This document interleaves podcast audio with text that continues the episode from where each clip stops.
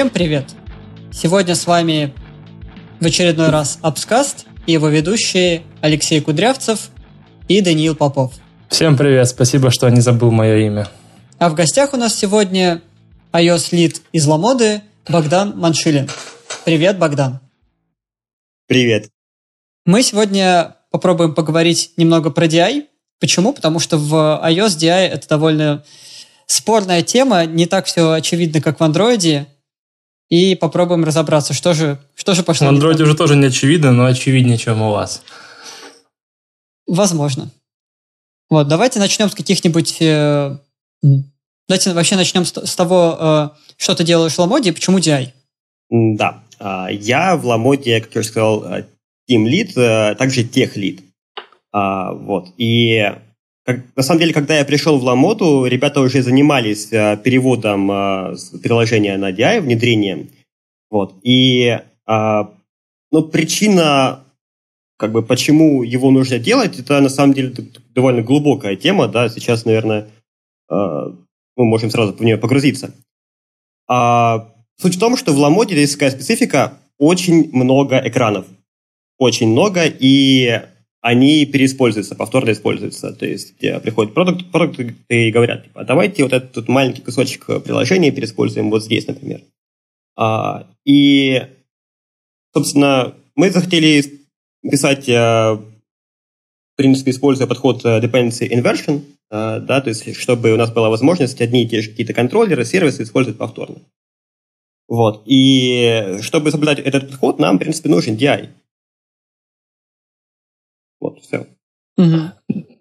Давайте, может быть, э, проговорим э, терминологию, так сказать, чтобы мы все были на одной волне. Расскажи, что ты понимаешь вообще под dependency inversion и, в частности, про э, DI как dependency injection, наверное, или что. Давайте разберемся как раз в этих всех DI. Да, это хороший вопрос, потому что э, у меня он тоже очень долгое время так, наводил путаницу. Э, в том, что есть э, аббревиатура DI, которая можно расшифровать, как ты уже сказал, двумя способами. Да? Первое – это dependency injection, и второе – это dependency inversion. А вот dependency inversion – это принцип а, какой-то более обширный, да, а, который появился еще в мире Java, там, в конце 90-х, кажется, его Мартин Роберт, известный бабушка, бабушка, дедушка Боб, описал в своей книге. Это очень классная шутка, сорян. Н- нельзя держаться. Да, сейчас. Нужно просмеяться. А, так вот. Да, то есть у него на самом деле был прям целый набор принципов, пять штук, да, известный э, Solid. А, и пятый принцип – это dependency inversion. Как раз-таки он э, нужен для повторного использования кода. То есть, э, его суть в том, что когда у нас есть какой-нибудь э, ну, класс, который использует э, другой класс, э, он, э, если он использует его напрямую, если он знает о нем э, напрямую, да, вот, вот жестко знает о нем, тогда э, мы не, не сможем его использовать. Очень хороший пример э, там был э, на таких вот очень хардварных штуках. Э, Пример был про, по-моему, термостат, э, в общем, про какой-то вот такой вот балансир, да, то есть есть, допустим, класс, э, такой балансировщик, э, на который приходят э, какие-то э, данные о, например, о температуре. То есть если температура ниже какого-то заданного предела, то ее нужно повысить. Если температура э, выше заданного предела другого, то ее нужно понизить, чтобы температура находилась в каком-то определенном промежутке.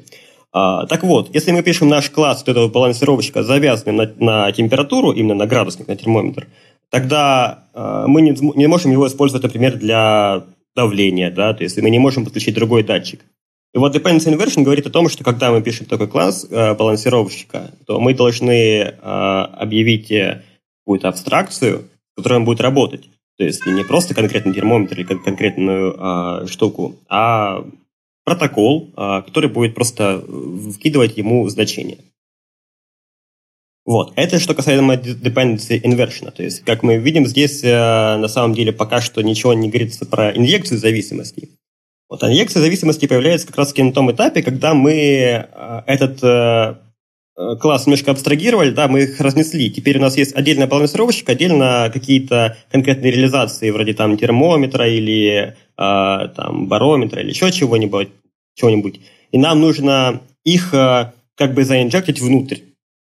Вот. Для этого мы э, эти штуки поддерживаем, то есть реализация конкретные барометры и термометр, поддерживаем ими протокол, который объявлен э, нашим классом, э, балансировщиком, и э, как бы объявляем вот э, возможность передать их внутрь, то есть в конструкторе, например, этого балансировщика. Хорошая аналогия, мне понравилась. Ну, да, кажется, что-то такое припоминаю на самом деле. Это было давно, когда я что-то подобное читал. Окей, а, собственно, плюсы всего этого в чем вообще заключаются? Если коротко подытожить. А, если коротко, то весь этот принцип направлен на то, чтобы переиспользовать код. То есть у нас уже есть код, написанный балансировщика, то есть почему мы будем его переписывать э, э под каждую реализацию, под термометр, под барометр и так далее, да? А, то есть э, поэтому то есть, на самом деле, появляются два плюса. Первый плюс, э, это который, о котором говорит еще э, дядюшка Боб, о том, что мы можем изменять какие-то зависимости. А второй плюс, э, о котором говорят уже все остальные чуть позже, это то, что мы можем э, эту штуку тестировать. Но это как бы вытекающий да, принцип, э, потому что мы же можем теперь заинжектить не просто конкретную реализацию, а мог, и как-нибудь хорошо его прогнать на юнит-тестах. Окей. А минусы-то какие? А, ми... Где-то за что чем-то нужно заплатить. Да, очевидно, да. А минусы как раз-таки в том, что да больше кода становится. То есть, э, допустим, когда мы, как, когда наш этот балансировщик сам создавал термометр, то это все, во-первых, было инкапсулировано внутри него, да, я мог легко создать балансировщик, и как бы оно все в купе создалось, и я его легко использую.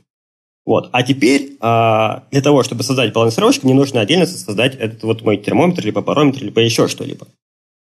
И, во-первых, непонятно, а где это создавать.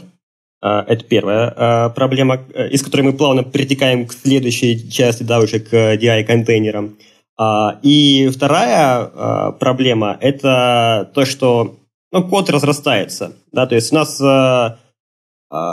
теперь для создания какого-нибудь класса нужно еще и прокинуть ему кучу зависимостей. То есть раньше я мог просто на, на, на, написать название класса, две скобочки и все. А теперь там будет, может быть, там пять еще дополнительных строк. В зависимости, конечно, от э, размера класса или, или больше. Или 200. Да, да, может такое быть. Окей. Uh, я просто чуть-чуть тогда... немножко перебью, Леша, извини. Поясню на цифрах. Вот у нас в Android проекте в Авито где-то 750 тысяч строк кода на Kotlin и примерно полтора миллиона на Java, который Dagger нагенерил. Это вот коротко о том, э, насколько дорого делать DI. Подожди, 750 тысяч строк. На реальных и Dagger еще генерит всех этих компонентов, модулей, инъекторов, там все еще, еще на полтора миллиона.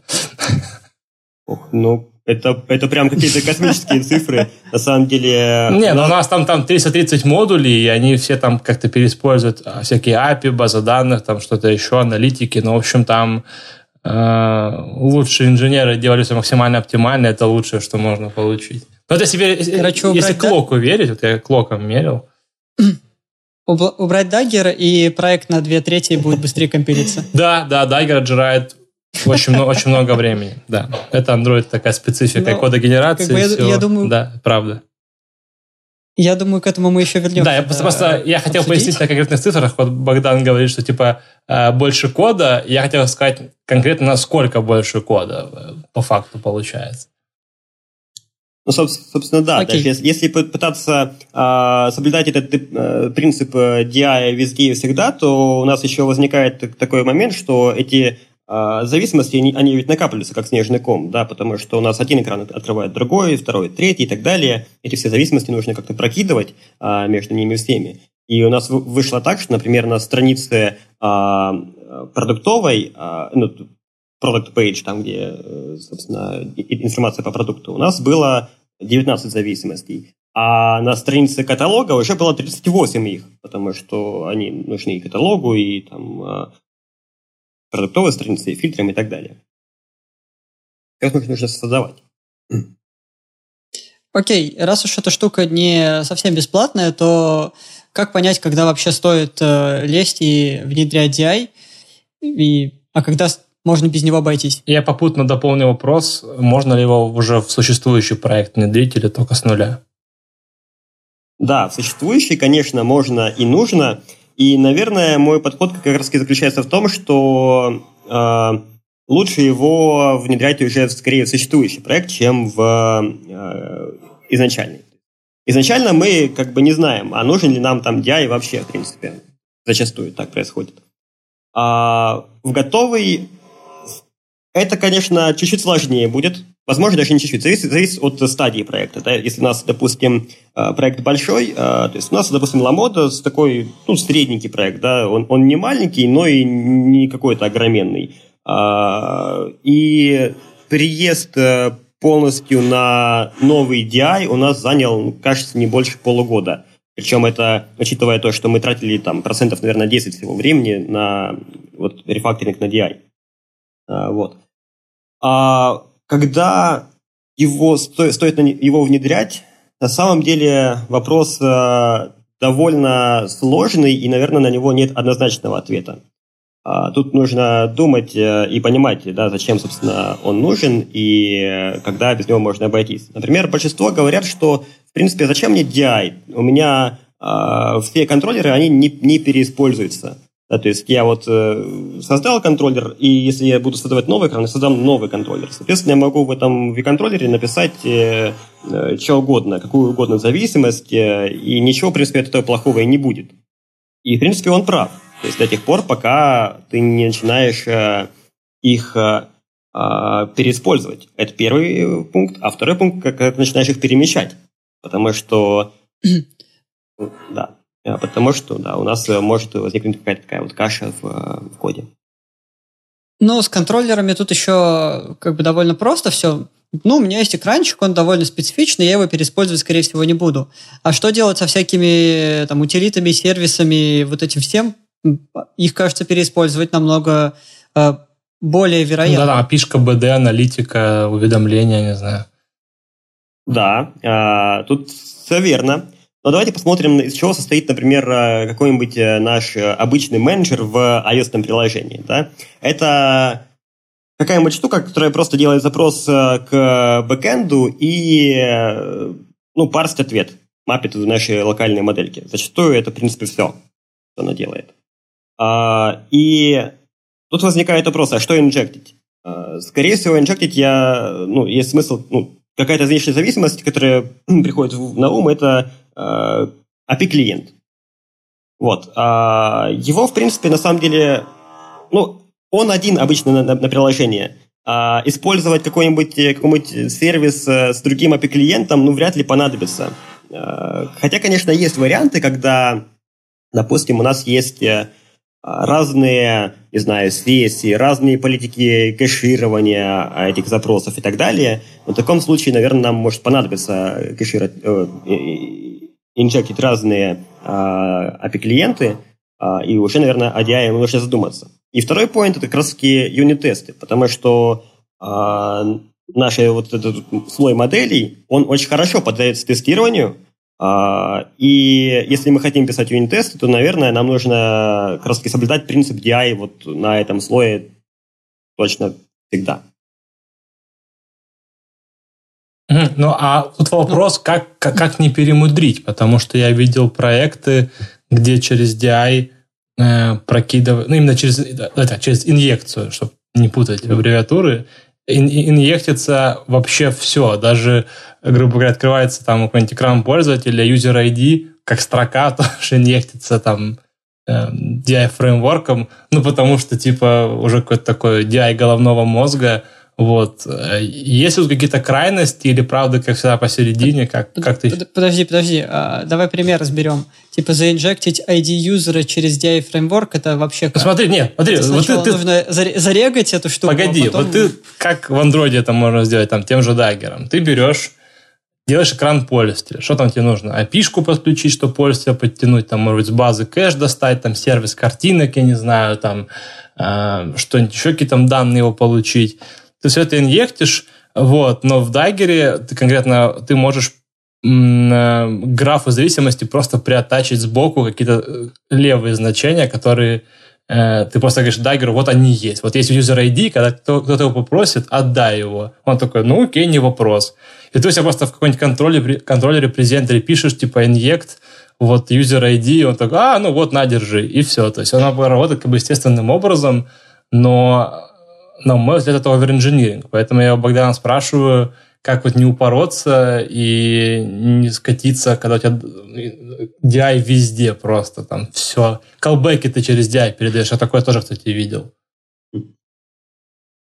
А вот тут хороший вопрос, потому что иногда, э, если я правильно тебя понял, мы так делаем. То есть, и нам кажется, что это хорошо передавать какие-то зависимости э, между экранами, даже такие мелкие, через DI.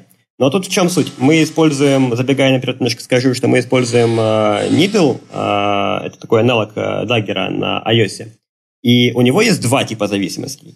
Первые зависимости – это статические. Это те, которые мы как бы создаем вот вне зависимости от... Э, то есть, и, и, если у нас контейнер, да, есть компонент, который может создать эту зависимость, значит, э, в любой момент мы можем обратиться и получить эту зависимость. И она передается вот как раз-таки между компонентами и инжектится. А есть динамические, которые э, передаются при создании контейнера самого зависимости. А, и таким образом, например, переходя с э, экрана, ну, условно говоря, там, со, с какого-нибудь списка на подробный экран э, чего-либо, да, я могу передать ID-шку вот того, что я выбрал на списке. И у меня уже есть неоспоримое преимущество. Эта ID-шка, она в контексте, э, собственно, компонента детального, она уже будет не опциональной. То есть мы тут говорим о каком-то null safety, и это удобно. Нам нужно ее постоянно анврапить, проверять, что ну, как бы она передалась и так далее. То есть, и передать ее все равно нужно. То есть вопрос, наверное, удобства. То есть, наверное, конечно, а, передавать ее как статическую зависимость – это over-engineering, очевидно, да? Но инжектить ее по-любому нужно. Сейчас просто слушатели не видят, что я улыбаюсь, потому что в Дайгере есть опциональные зависимости, которые могут быть, а могут и не быть. И, короче, там тоже в итоге можно всякие врапы, врапы и проверки скатиться. Но это сложно. Ну, Дайгер очень сложный, да. Не, не люблю его. Так, ну давайте пока сейчас мы не будем обсуждать детали фреймворков конкретных. Я думаю, о них чуть попозже поговорим. У Леши какой-то вопрос, да, вроде был? Ну, мы вроде пришли к выводу, что как бы э, dependency inversion нужно внедрять, когда уже проект у тебя создан, и когда ты видишь в этом необходимость, хотя мы не поняли, какая необходимость в этом может быть. Э, а что Почему? насчет... Поняли, э, поняли про, переисп... про переиспользование, мне кажется, валидный поинт. Когда ты понимаешь, что тебе нужно переиспользовать ну, компоненты, поставлять разные зависимости э, в зависимости от каких-то условий, то, кажется, тут DI очень заходит. Это, мне кажется, уже когда совсем горит. Слушай, ну, с проектиками кэширования мне пример понравился, реально. Не все запросы нужно кэшировать, и ты можешь подсовывать разные кэши, там фейковые кэши, или там кэши там настроенные на in-memory, там на диск, еще каким-то образом. Мне кажется, это хороший пример тоже. Э, это верно. Я просто про то, что типа внедрять DI, когда у тебя уже переиспользовать что-то нужно, и только на этом основываться, кажется, что это ну, очень очень откладывание в далекую копилку, и, и когда это придет, ты такой, все горит, все плохо, надо DI. Тут, очевидно, нужен какой-то здравый смысл, здравый подход э, и, не знаю, общение с э, продуктами, да, долгосрочное планирование и так далее, потому что а, тут, наверное, все зависит от э, компании. Да? Если компания нам, ну, то есть, если, в принципе, не, не построен такой процесс э, постановки задач э, какой-то долгосрочный, то мы-то и не знаем, что будет завтра. То есть мы не знаем, ну, нужен будет нам завтра DI или не нужен. А если нам говорят э, скоп задач на следующие полгода, и мы понимаем, что он нам нужен будет, наверное, стоит построить такой техплан, который там, э, перед тем, как делать, приступать к тем задачам, э, нужно подготовиться. Да? DI, например. Окей, а что насчет э, нового проекта? Вот если бы ты сейчас начал писать прям проект с нуля, ты бы использовал в нем DI или нет? Почему? А, опять-таки, зависит от э, размера проекта. Например, э, я хочу сейчас начать свой pet project, и там я, скорее всего, никаких э, DI использовать не буду. Э, ну, то есть зачем мне? Я сейчас сделаю пару экранчиков по-быстрому, э, там, залью это все в App Store, и, возможно, об этом забуду. А возможно, не забуду, и тогда перепишу. А если это какой-то, мы говорим о крупном каком-нибудь проекте, а, который изначально мне приносит продукт уже там, не знаю, 30 экранов каких-нибудь, да, и говорит, вот это вот нужно сделать, там, долгостройно следующие полгода, тогда, наверное, да, я стал бы уже заморачиваться насчет даже использования какого-нибудь конкретного а, инструмента для DI и так далее. А, если же это какая-нибудь э, MVP-шка, которая может быть э, будет потом развиваться, может быть нет, я бы, наверное, ограничился, в принципе, использованием такого DI на уровне моделей только а, и без какого-либо конкретного решения, то есть просто поддерживать этот принцип, то есть просто инжект, инъектить зависимости. Mm-hmm. Ну, мне просто кажется, что в новый проект э, встроить какой-нибудь DI-фреймворк, э, с которым ты уже знаком, это вообще изи. Просто взял, завязал, и ну, там проблем никаких нет. Почему, почему бы нет? Не, ну, ты же при этом не обязан весь проект сразу переписывать. Ты же можно, наверное, поэтапно его ну, внедрять. Внедрение зависимостей. Ну, если, если мы говорим про новый проект. А, нет, я говорю про а... существующие. Ну, угу. про это. Потому что, как по мне, намного более больно будет переписывать э, проект э, на использование dependency inversion, когда у тебя без него все сделано. Э, проще уж сразу просто. Ну, кстати, вот хороший, хороший вопрос. Вот я когда делаю какие-то свои небольшие проектики домашние, я придерживаюсь инверсии зависимости, то есть я все обкладываю интерфейсами, чтобы я мог в любой момент подменить реализацию. Но почти всегда реализация одна – ну, это же маленький проект. И DI мне как, как таковой не нужен. Вот. Именно, инъекция зависимости. В принципе, я сам могу там эти зависимости посоздавать, их надо прокинуть в условном мейне какой-нибудь, там, раскидать всем, кому нужно, и, и все. Как, Богдан, думаешь, это нормальный подход для небольших проектов? Или... Да, как я уже сказал, э, если бы я создавал свой pet project, я бы, скорее всего, это делал без DI или с каким-нибудь минимальным, да, то есть, условно говоря, может быть, оставил бы за, за собой такую возможность, просто объявляя там что-нибудь в конструкторах и закрывая а, дефолтными аргументами. А, но, опять-таки, просто в 90% случаев вот такой проект, он не вырастет во что-то огромное, большое, где понадобится что-то переиспользовать. И зачем мне тратить свое время на инъекцию, ну, на, на, на поддержание этой всей инфраструктуры, а на это тратится на самом деле время, и тоже как бы немало. А, если профита от этого я не получу никакого. Опять-таки, вот как раз говоря про чистый проект, про новый, а, да, внедрить гораздо проще. То есть, по сути, мы просто затягиваем какую-то библиотеку, и, и в принципе, все, мы начинаем писать уже а, с DI. Но проблема-то в том, что мы могли бы сделать быстро, но вместо этого мы немножко себе замедляем, да, тем, что ставим себе какие-то ограничения, здесь мы будем использовать DI, здесь мы будем прокидывать э, зависимости и так далее. Вот. И вопрос в том, понадобится ли это в будущем или нет. Ну, в общем, резюмируя, DI это не must-have, а скорее инструмент, который решает конкретные проблемы на конкретном этапе развития проекта. Да. Окей. Ну, окей. Да. Вопрос у меня есть. Ты много раз упоминал э, понятие контейнер. Э, вот, давай проясним, что ты имеешь в виду, что это вообще означает, DI-контейнер. Угу. А вот, э, как я уже говорил, у нас есть страница каталога, например, у которой 38 зависимостей. А, и они появляются там методом накапливания, да, то есть потому что страница каталога создает страницу детальную продукта, а, и поэтому ей нужны все там 19 зависимостей этого продукта, плюс еще там куча своих. Вот. А хотелось бы на самом деле создавать а, такие а, контроллеры одной строкой, да, то есть не создавать, потому что 30, 38 зависимостей, это что такое? Это же не просто 38 дополнительных строк, это еще куча кода, который а, создает все эти зависимости. А, а у этих зависимостей могут быть еще свои зависимости. В итоге на создание какого-нибудь э, контроллера у нас может уйти, не знаю, строк 500, и, и, и кому это нужно. А, а проблема-то в том, что оно еще будет лежать в каком-нибудь другом контроллере. Вот. Поэтому идея dependency вот, контейнера, она как раз в том, чтобы вынести э, хранение и создание наверное, зависимости из контроллеров. Если мы посмотрим на паттерн dependency injection, то есть есть такой паттерн одноименный, в нем есть сущность, которая называется инжектор. Вот инжектор это есть наш контейнер. Контейнер в себе хранит какие-то зависимости, и он э, является также фабрикой для создания там, тех же контроллеров или других э, каких-нибудь сервисов, моделей и так далее.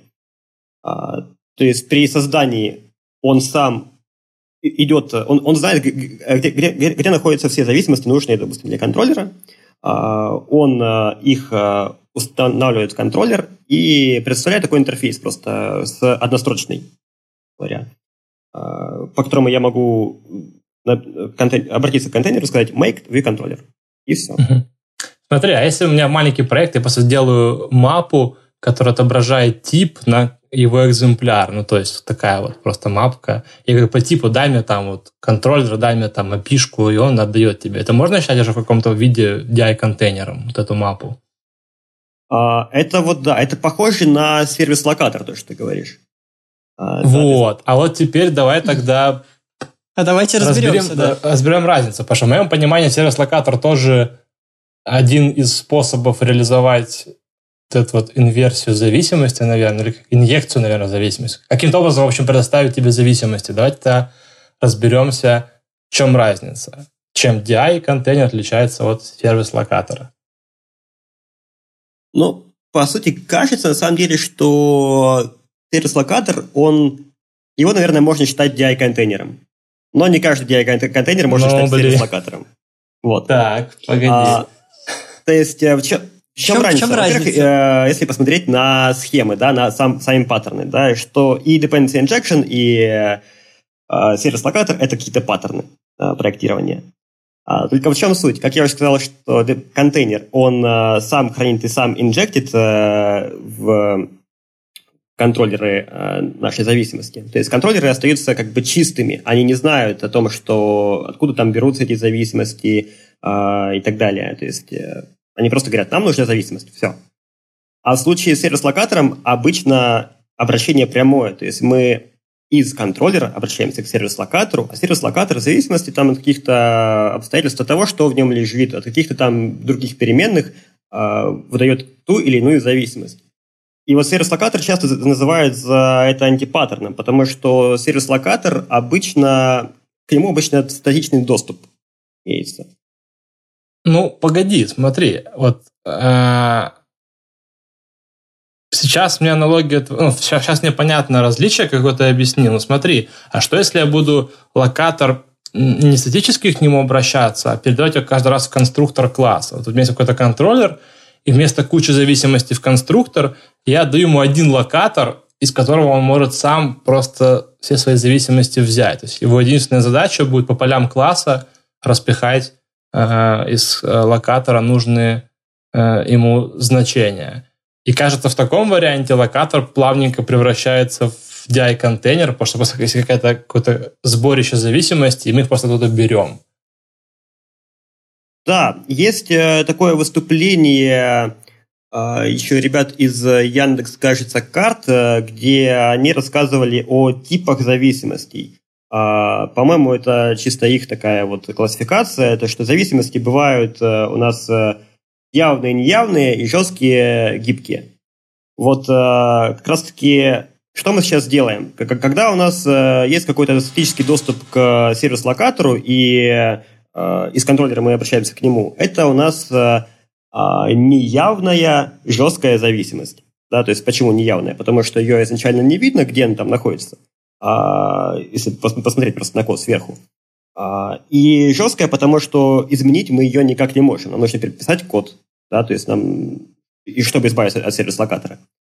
А если мы переносим это все в конструктор, то, во-первых, эта зависимость э, становится явной. То есть очевидно, что чтобы создать такой-то контроллер, мне нужно э, создать такой-то сервис-локатор.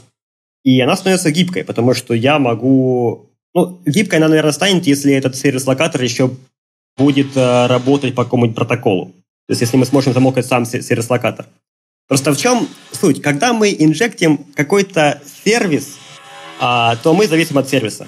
когда мы инжектим сервис-локатор, мы зависим от сервис-локатора.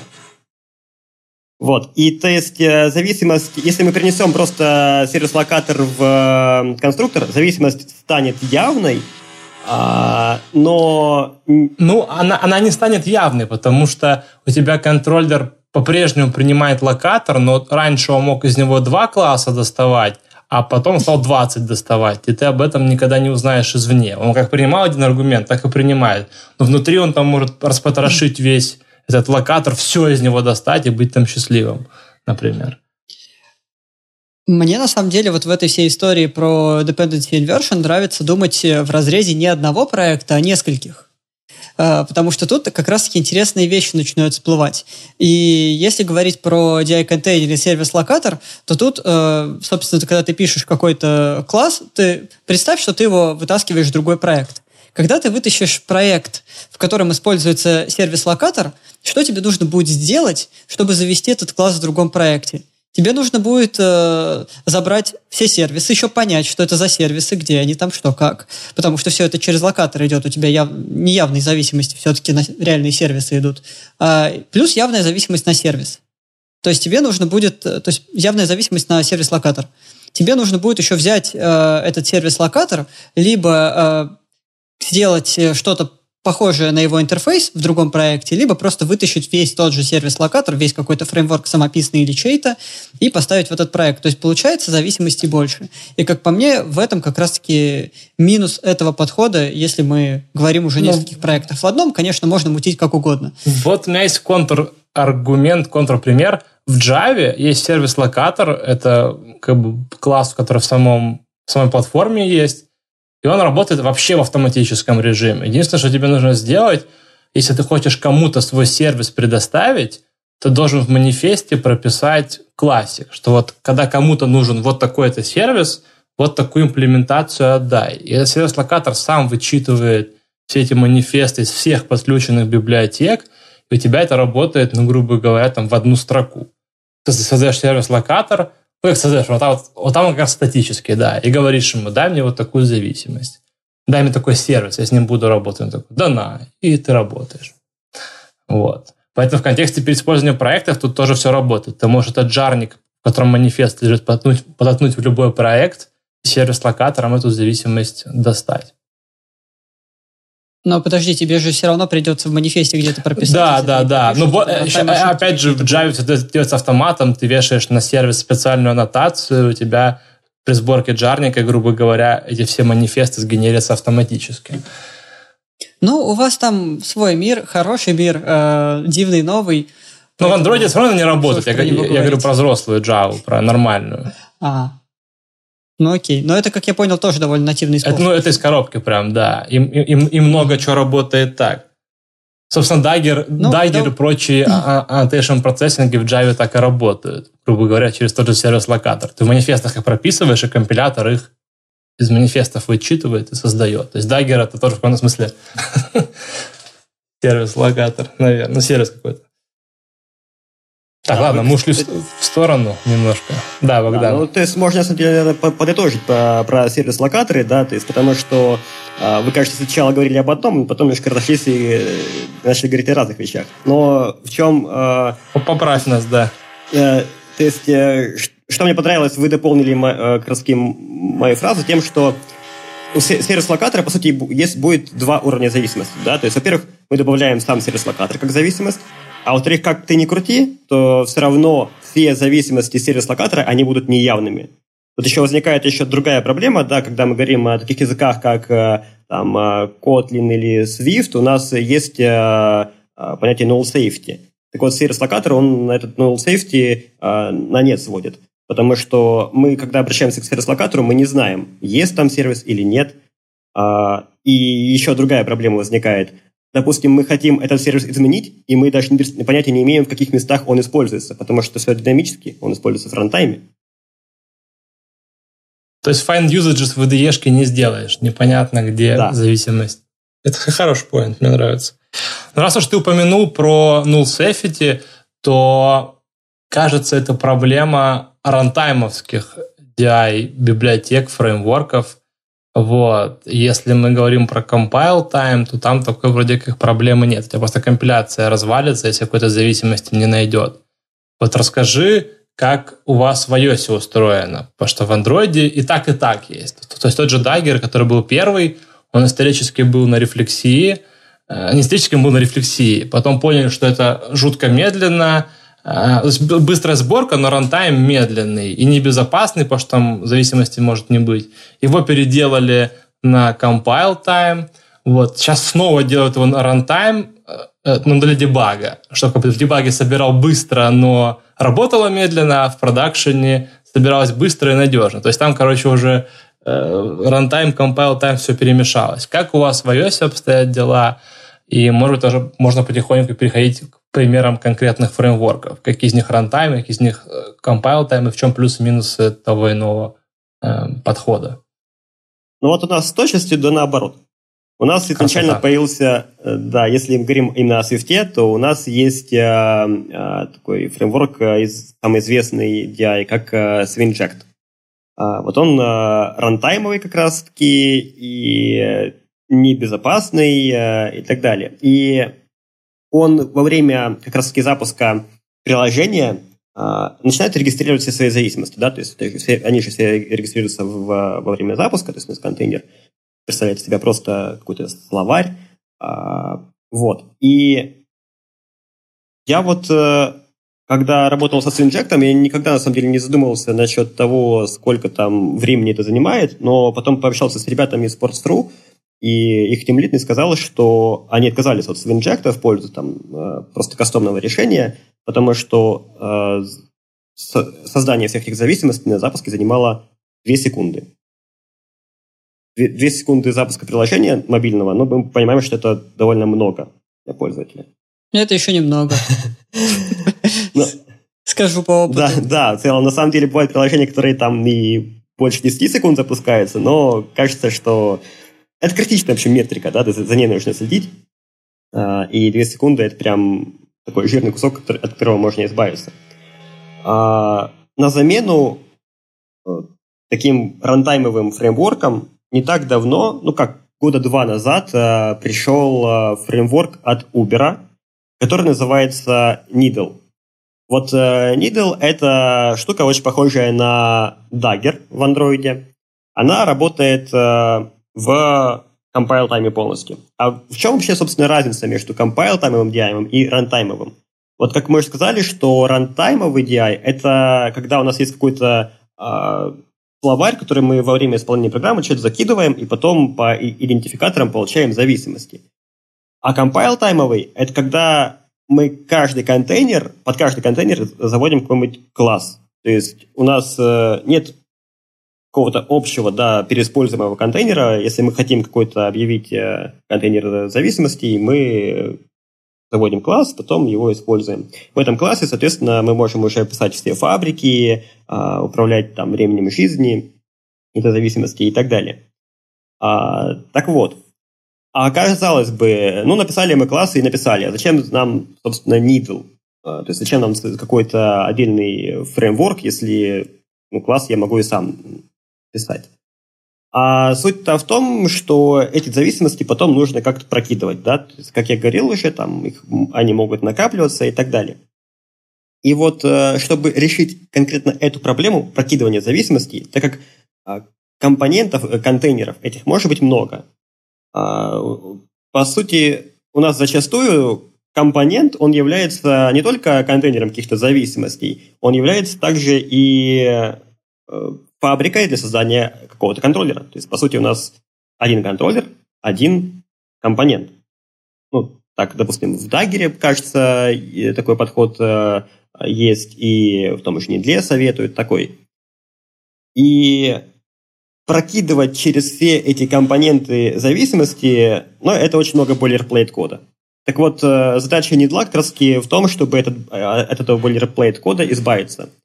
Э, когда я создаю очередной компонент, я просто описываю протокол со списком всех зависимостей, которые нужны этому компоненту. И дальше просто встраиваю его как бы в иерархию. Да? То есть у меня есть какой-то парный компонент, который создает э, текущий. И в итоге все зависимости прокидываются автоматически недлом. У недла есть статический анализатор, который проходит э, по всем, э, по, по нашему коду, смотрит, где какие зависимости объявлены, где они есть, где их найти, и просто прокидывает их за нас, то есть генерирует код по прокидыванию зависимостей. Вот. И такого кода сейчас в нашем приложении не миллионы строк, конечно. На самом деле у нас, э, я удивлен э, такому разрыву, но у нас э, их всего лишь пять с половиной тысяч. Против. Против, видимо... Против реальных строк кода. А, вот это хороший вопрос. Не могу сказать. Не подготовился на этот вопрос отвечать. Ну, явно у вас больше, чем 5 ну, тысяч строк Их кода. явно больше 100 тысяч у нас строк кода.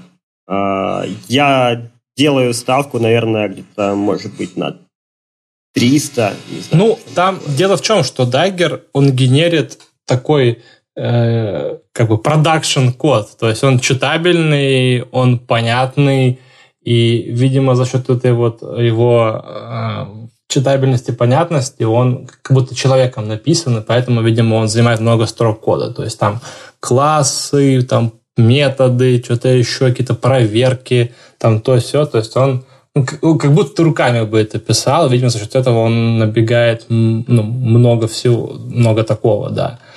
И опять же, у нас много модулей в проекте, в каждом модуле он предоставляет свои какие-то контейнеры, свои какие-то модули для предоставления каких-то зависимостей, и поэтому там э, даже маленький какой-то э, модуль, который предоставляет там буквально одну зависимость, равно всю обертку дагеровскую потащит за собой, там, все эти там, провайдеры зависимости, еще чего-то. Я думаю, за счет этого и набегает, что модулей маленьких много, но дагер примерно константный, независимо там, от размера модуля. И поэтому от количества модулей вот такая вот простыня и набегает. Ну, у нас как раз он растет э, вместе с э, объемом э, приложения, и на самом деле даже хочется, наверное, отметить, что есть часть этих сгенерированного кода, кода абсолютно нечитаемая. Там, на самом деле, он тоже каким-то образом регистрирует какие-то зависимости, и под капотом он, у него, видимо, тоже какой-то свой сервис-локатор есть. Вот. Мы, конечно, то есть на, наружу в интерфейс это не выходит, но под капотом он есть. И я замерял время э, регистрации всех этих вот его внутренних э, фабрик. Э, это занимает 4 тысячных секунды. То есть далеко не, не 2, как э, в Swift. Но если уж говорить о цифрах, то э, компиляция, э, генерация всех э, зависимостей недлом в нашем проекте занимает э, 3,5 секунды. Это, ну, это же в compile time, правильно? Да. Ну, это ерунда. Но давайте все-таки, э, я немножко понабрался со стороны Android, э, так сказать, понакидываю камней в ваш огород. Э, смотрите, вот... Ну вот типичный Android, лишь бы камней понакидывать. Давай уже, начинай. Короче, в Android Studio, вот последней версии, по-моему, 4.1, которая сейчас в бете, э, завезли поддержку даггера в самой IDE. То есть ты можешь навигироваться по зависимостям. Э, Слушай, перестань. Кто куда... Что ты, что ты начинаешь? Откуда они берутся, куда они инъектятся, и кажется, в Xcode нет поддержки недла и вообще, наверное, никакого... Я тебя просил. А, а погоди, вот у меня вопрос, а как это вообще выглядит? То есть я же, у меня есть код, э, он полностью сгенерирован, все контейнеры мои, я могу переходить по коду и без специальной поддержки недла.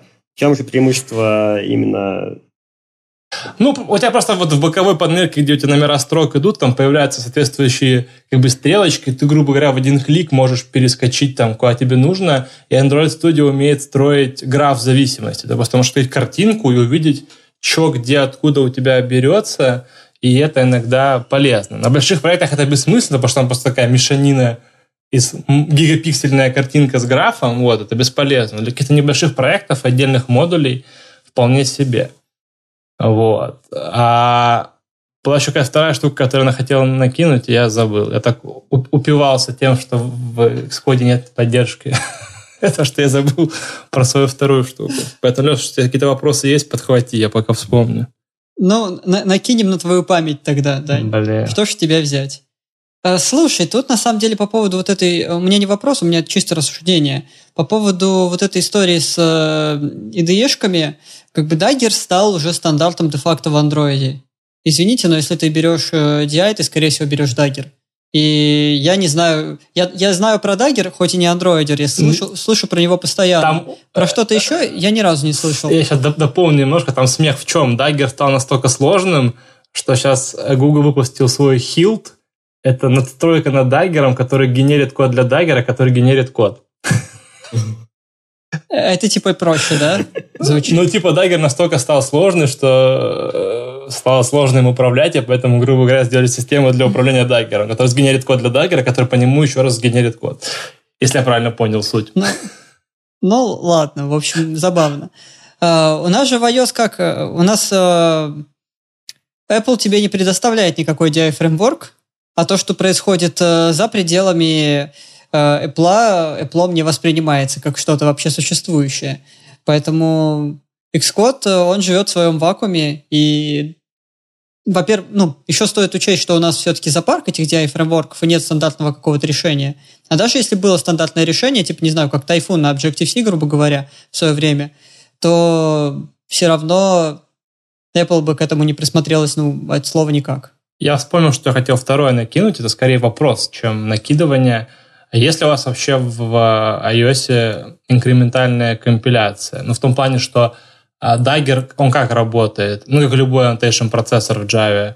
А, если ничего не изменилось, он ничего и не сделает. То есть эти полтора миллиона строк кода, что у нас есть, он их не генерит на каждую компиляцию, на каждый запуск.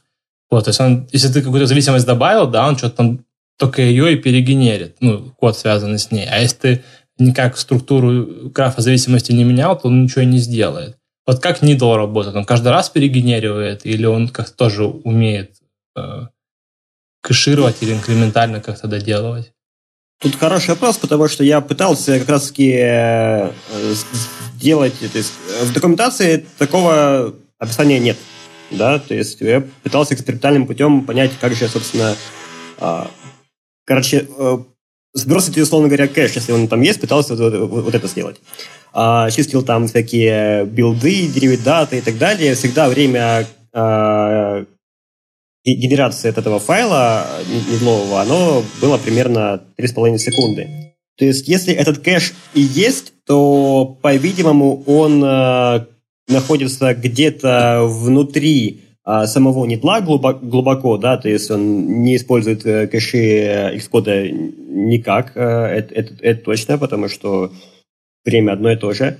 А, и, по-видимому, он работает гораздо лучше, чем а, наш нативный, а, потому что а, ну, у Swift с инкрементальной компиляцией, ну, на самом деле, проблемы. Если мы, мы недавно начали разбивать приложение на модули, потому что ты меняешь строку какой-нибудь, э, э, не знаю, литерал, и компиляция своего приложения занимает там 4 минуты. Вот. И ну, а, а Nitl всегда за, за 3 секунды. То есть, скорее всего, у него кэша нет, э, я так предполагаю. Скорее всего, он сам по себе просто так быстро работает. Ну, тут тогда вам можно позавидовать, да, потому что в Android вот я думаю, инкрементальную компиляцию для этого и придумали. Так как там инкрементальная компиляция именно сама, и инкрементальный annotation процессинг. То есть там два таких механизма, чтобы максимально это все ускорить. Но на чистой сборке, которая у нас там несколько минут идет, там чуть ли не 50%, я сейчас не помню точно цифры, отнимает как раз Dagger. Нагенерить код, накомпилировать код. То есть тут у вас, конечно, 3 секунды это прям ну, конечно, надо еще размеры проектов сопоставлять, наверное, померить по-хорошему, если супер честно быть, но 3 секунды для Даггера это прям... А. Ну, слушай, никто не отменяет того, что кэш все-таки есть, и, и э, не знаю, Богдан, делал ли ты тест, когда там перемещаешь проект куда-нибудь вообще в, в отдельные места и смотришь, сколько эта э, генерация э, занимает времени? Может быть, там, если на, на чистую машину, где проекта еще не было, посмотреть, сколько это занимает. То есть выявить ли вообще наличие кэша. Вот, может быть, это все кэш. Да, на самом деле, теоретически может быть, я не отрицаю, потому что как раз такого теста я еще не делал. И, ну, просто из чего я скажу, что кэша там, скорее всего, нет, а, потому что я не замечал никогда в компиляции какого-то очень, э, ну, очень, скажем так, долгого вот времени именно на, на, на генерацию, да, то есть это, это всегда довольно, довольно быстро проходит, то есть я там клонирую снова с, с нуля проект, и, в принципе, он, короче, собирается так же, как и э, у меня уже готовый. Ну, звучит как космос, который нужно попробовать в таком случае. Да, обязательно. Так, окей. А как вы вообще пришли к э, этому фреймворку, Needle? Почему он? А, изначально у нас было как раз-таки решение такое кастомное. То есть у нас были свои контейнеры, а, с зависимостями их было три штуки. А, и по сути, ну, проблема была как раз в том, что они были таким похожим, скажем так, на сервис-локатор, что ли, в каком-то, в каком-то смысле, да, потому что они были статичными, к ним был доступ отовсюду. А, они не, не создавали, то есть они не, не являлись фабриками, а просто три здоровенных контейнера, в которых лежат куча зависимостей. А, и из-за этого как раз-таки у нас появлялись какие-то статические зависимости, и мы решили, что давайте посмотрим на то, какие, в принципе, решения есть по DI, ну, уже открытые, готовые. И мы точно не хотели SwinJect. А, мы не хотели runtime а, DI, потому что ну, это время запуска приложения, это вот этот вот э, его null safety отсутствующий и так далее. А, поэтому мы смотрели на готовые решения, а таких, а, а, именно compile таймовые. А compile таймовых нашлось всего два. Первое решение – это решение, которое написал какое-то время назад, я даже не, не знаю, не, ну, несколько лет точно, а, наш текущий руководитель разработки в Ламоде, когда-то он был ios а, и есть такой э, фреймворк, называется Saber. А, Saber тоже э, вдохновлен, э, кажется, даггером, а, выглядит прикольно. Проблема его в том, что им никто не пользуется. Да, то есть он неизвестен, то есть он не занимался а, его раскруткой, и поэтому ни комьюнити у него там нет, ни какой-то... А, ну, никто, никто не проверял это в продакшене. Вот. Мы, конечно, могли бы э, попытаться выступить э, в, в роли вот такого вот э, амбассадора этой технологии, но это могло... Это, короче, очень рискованная затея. Да? А мы посмотрели на то, что у нас есть Второй э, вариант – это needle. И, в общем, сложили все плюсы и минусы, что, ну, давайте попробуем. Там, кажется, уже есть какой-то комьюнити. Этот needle э, открыт, в открытом доступе лежит уже два года. А, там что-то около 500 звезд на GitHub. Это, в принципе, немного, но для iOS как бы не очень-то и мало. Вот. И решили попробовать его. Кажется, получилось. Окей. Uh, ну, в общем, я понял, что основная проблема была именно в рантаймовости фреймворков, и поэтому вы, вы сразу решили тащить Needle, потому что сейчас uh, для меня выглядит довольно сложно переписывать. Uh, ну, типа, у нас, например, в Авито как, как было? У нас были сначала просто вообще фабрики, то есть у нас dependency inversion всегда был, но он был на фабриках. А потом в какой-то момент вы впилили DI, он весь на рантайме, но единственное, что мы делаем, мы э, обезопашиваем себя от вот этих всех э, null safety и того, что сервисов нет, мы написали э, тесты, которые проверяют, что все, что резолвится, все зарегано, а все, что зарегано, все резолвится. И таким образом можно плюс-минус жить. И сейчас э, переписывать все это дело на еще один фреймворк кажется прям очень дикой затеей. Поэтому мы остановились, короче, на рантайме и пытаемся там на мелочах, на спичках где-то сэкономить, там оптимизировать, где-то лейзи какие-то впилить. Но, в общем, в итоге у нас дип, э, он так, опять-таки известен, что он медленный и замедляет именно запуск приложения, но мы эту штуку побороли, короче, за, относительно. То есть больше побороли, чем не побороли. Там есть небольшой оверхед, но в, в общем он не такой, как был. Да, да. Вопрос. А есть ли у вас в самом языке, в Swift, ну или было, может быть, что-то в Objective-C, что как-то связано с э, DI? То есть есть ли в языке какие-то механизмы или заделки на это? Ну, заделки, да, скорее, DI. Я, Мне кажется, Apple вообще не знает про Я просто почему спрашиваю, в Java есть такая штука, как GSR, Java а, Specification, а, что-то request, по-моему, ну, в общем, предложение по улучшению Java. Есть такой известный GSR 330, который как раз предлагает, ну, специальные аннотации для инверсии, для инъекции зависимости. Там появляются аннотации inject и схожие с ними. И вот всякие фреймворки, типа там Dagger и многие другие на андроиде, они в каком-то виде поддерживают этот GSR. То есть сам язык тебя немножко как бы направляет, как правильно инъектить зависимости. Вот есть ли в Swift что-то подобное или, может, планируется – я, короче, попробую сейчас пока я порассуждать. Богдан, может, если что-то знает, то добавит. Э, короче, э, мне кажется, что Apple вообще про этот принцип не знает, а если знает, то тщательно скрывает. Э, потому что задача Apple в большей степени это чтобы новые разработчики быстренько клепали свои приложения и отправляли их в стор чтобы не нагружать их никаким DI, э, побольше бы синглтонов, чтобы к ним э, проще обращаться. Типа там у нас есть э, URL-сессия, например, в iOS. Это, ну, представь API клиента, просто через которого ты можешь любые там запросы слать HTTP-шные. И, короче, вот по сути, ее создавать ничего не надо. Ты берешь, вызываешь URL session shared и отправляешь запрос там э, какой-нибудь notification center тоже шерит. Короче, все за тебя уже сделано синглтонами. Не, не мудри, чувак. Э, а сейчас, мне кажется, со Swift UI там внедрять какие-то зависимости тоже не, не, не супер. А они, короче, на это, по-моему, не закладывались особо. И ни в одной документации пла нигде до сели я не видел упоминания dependency inversion. Будто бы просто вот в этом мире его нет.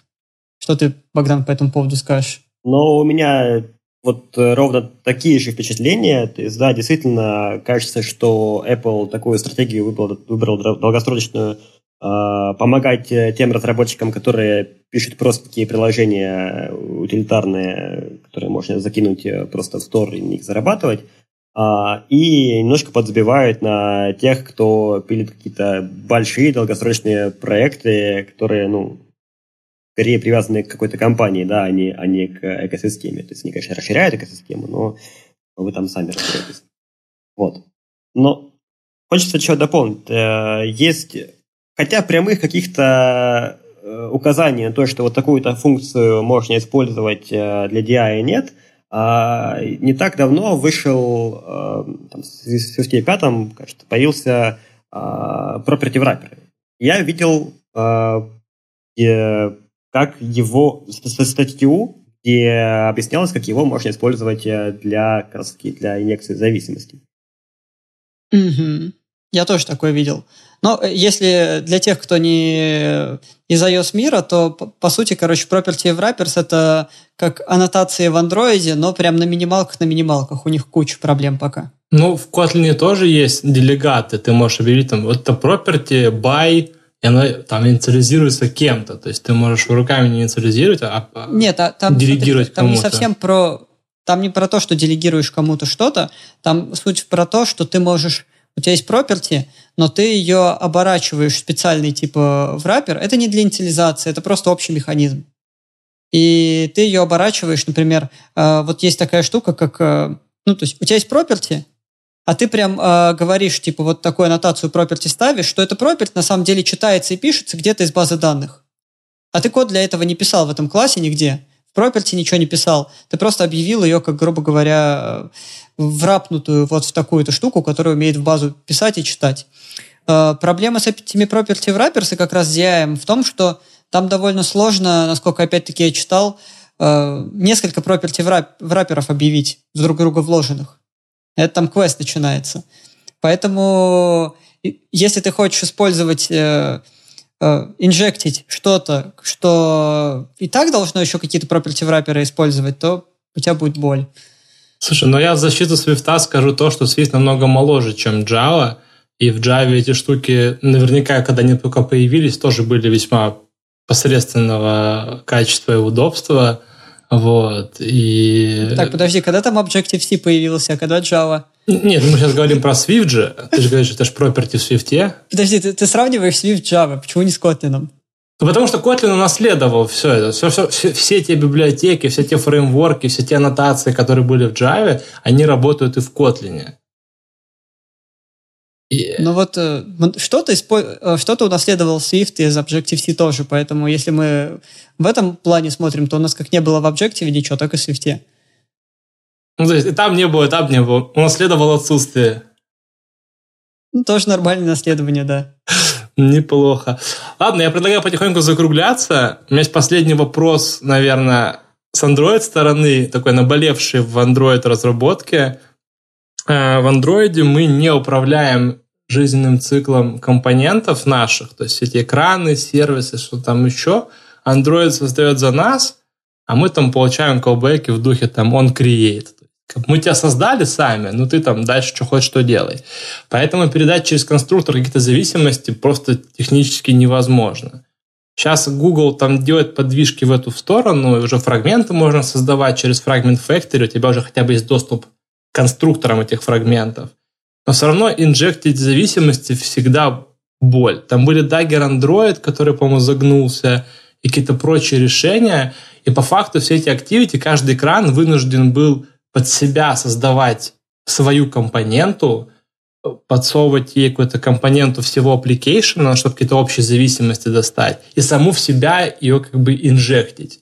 И получалось, что Activity, э, грубо говоря, знала про механизм инъекции, это как бы не круто было, неуправляемо, не гибко, не тестируемо. Как у вас в iOS дела обстоят? Кто у вас создает эти контроллеры, вьюшки и все вот это? Управляете ли вы этим процессом и можете ли вы как-то более удобным образом инжектить зависимости в ваши системные компоненты? Тут все зависит от того, как мы этот контроллер создавали, как мы создавали под него интерфейс. У нас есть три способа. Первый способ дефолтный от Apple, это э, storyboard. И вот этот способ, он как раз-таки самый нетерпимый к DI, в принципе, то есть сам сложнее всего с DI. Но... Только если не тайфун. Да.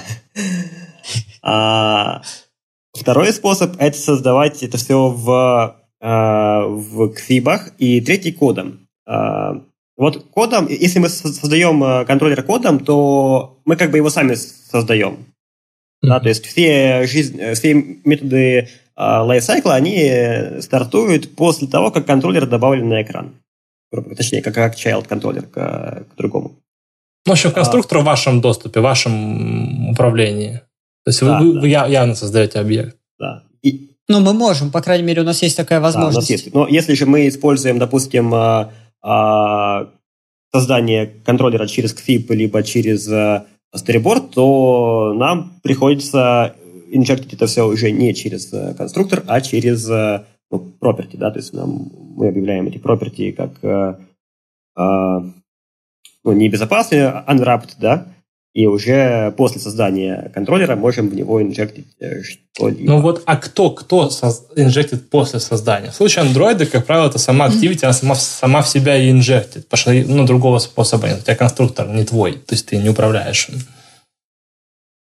Слушай, тут, наверное, много может быть вариантов. Э, наверное, как раз таки может и сам э, э, контроллер этим заниматься, и можно придумать, наверное, что-то более хитроумное. И, в принципе, большинство фреймворков, там у того же Swinject, там у них есть какие-то решения для того, чтобы как-то это делать. Просто вопрос в том, что у нас есть возможность этим не заниматься. И поэтому вот я этим не занимался, если честно. А, я не могу ответить вот э, конкретно, что кто, какие есть паттерны.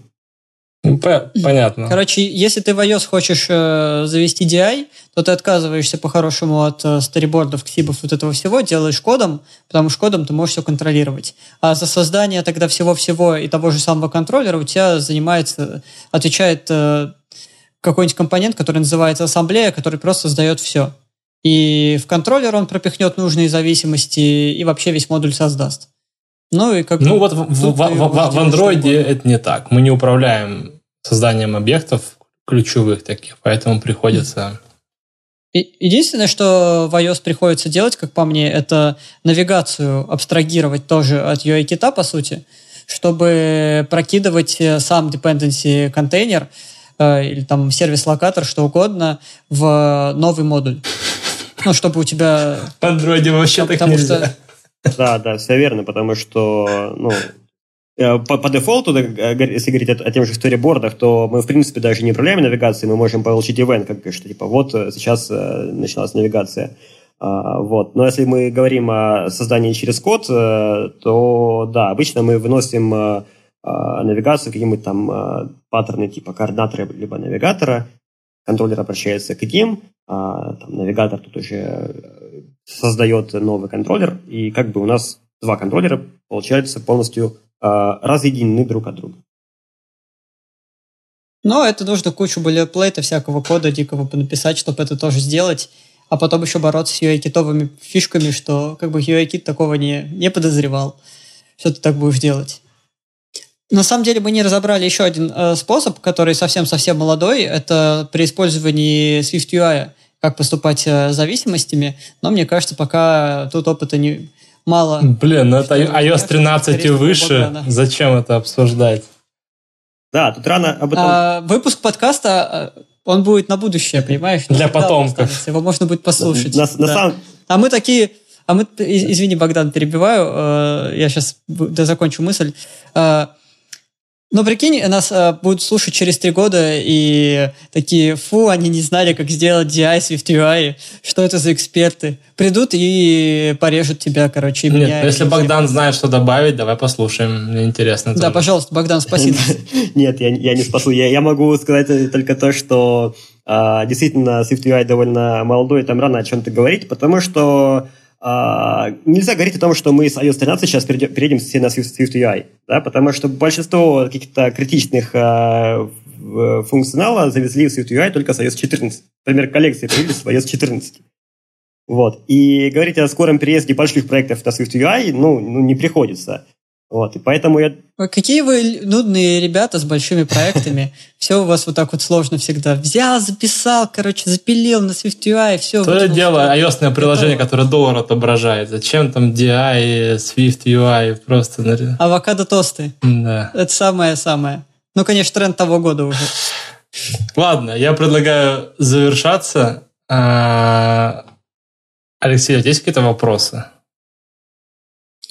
Э, кажется, нет. На самом деле тут можно много чего пообсуждать и понабрасывать, но я думаю, что это можно сделать в чатике, который у нас еще даже жив, туда заходят люди до сих и, пор. И просят выпуска, так что как бы камбэк из Real, вот мы тут. Да-да-да. Вы просили выпуск, так что давайте вопросы, которые мы не обсудили, быстро обсуждайте в чатике. Иначе выпуска больше да, не будет. ссылочка... Это я сказал. Ссылочка на чатик в описании выпуска, так что приходите, задавайте вопросы. Думаю, Богдан тоже будет не против, если мы туда его добавим. Да, да, если на вопросы. А кто вообще спрашивает? Ладно, с вами был э, Апскаст. Да, меня зовут, Прикинь, да, меня зовут Данил Попов. Со мной был в виртуальной студии Алексей Кудрявцев. Сегодняшний у нас гость, iOS-разработчик, iOS лид, и тим лид, и тех лид из Ламоды Богдан Манширин. Вот, спасибо ему большое за то, что просветил нас про DI, про dependency inversion, dependency injection, про Needle, другие фреймворки. Я думаю, что... Мне, мне, даже мне было интересно. Думаю, ребятам из iOS разработки тоже должно быть интересно. Спасибо, что послушали. Ставьте лайки, колокольчики, подписывайтесь, кидайте ссылку на наш подкаст друзьям и, конечно, приходите в наш чатик. Всем спасибо. И мамам, бабушкам всем кидайте. Да, кошкам, собакам скоту на вашем дворе. Вот. И приходите в следующие выпуски. Надеюсь, что они еще будут. Вот. Всем спасибо. Спасибо гостю. Пока. Пока-пока. Пока-пока.